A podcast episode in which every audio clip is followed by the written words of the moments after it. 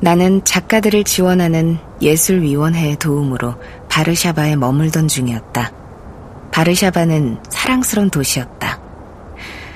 그러나 석 달의 레지던스 기간 중 두 달가량이 지날 무렵부터는 공기 중에 시취가 떠도는 것 같았다. 에어비앤비로 빌린 아파트에서 비수와 강변에 있는 대학 도서관까지 걸어가는 그다지 멀지도 않은 거리에서 나는 추모비를 숱하게 마주쳐야 했다. 나치의 저항에서 싸운 파르티잔을 기리거나 유대인 학살 현장에 세워진 추모비였다. 마침 그 해는 폴란드 독립 100주년이 되는 해여서 거리 곳곳에서 관련 사진전 부스나 설치 작품들을 마주쳤다. 브리스톨 호텔 옆 광장에는 유대인을 태우고 아우슈비츠로 향하던 기차를 상징하는 철로를 형상화한 작품이 전시 중이었는데 언제나 초와 꽃이 놓여 있었다. 추모의 분위기만 있는 건 아니었다. 극우 단체들의 유대인 혐오 시위나 발언에 대한 보도도 적지 않았다. 나치와 아우슈비츠를 겪으며 받은 충격과 처절한 반성의 시간을 생각하면 그런 보도가 믿어지지 않았다. 내가 그 일을 겪기 전까지는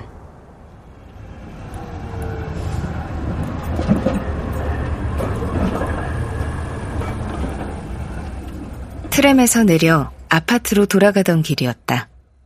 건널목을 건너 막 골목으로 접어들었는데 맞은편에서 걸어오는 할머니가 눈에 띄었다.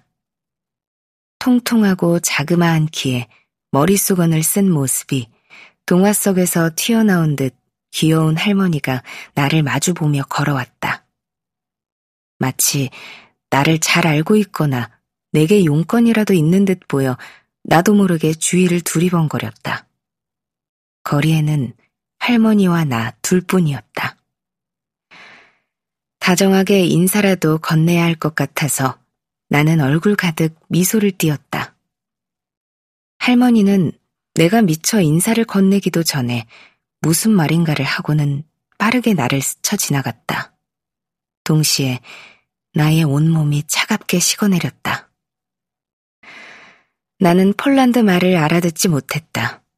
하지만 그게 인종차별적 발언이라는 걸 단박에 알아챘다.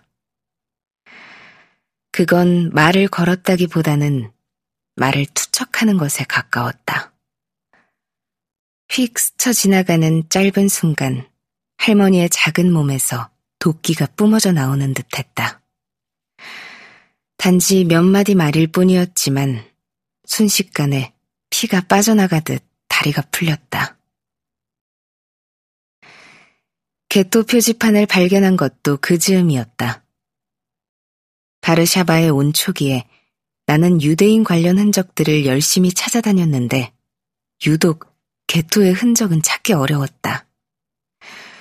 구글링을 해서 찾아가 본 곳도 그저 낙후된 지역일 뿐 이렇다 할 기념물 같은 건 없었다.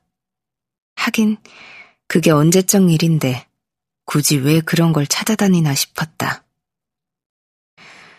그걸 내가 머물던 아파트 앞에서 발견했다. 두 달 가까이 지나다니면서도 보지 못한 것이었다. 가로 50cm, 세로 10cm 정도 크기의 동판으로 만든 표지가 보도 사이에 박혀 있었는데 그게 아파트 주변으로 쭉 이어져 있었다.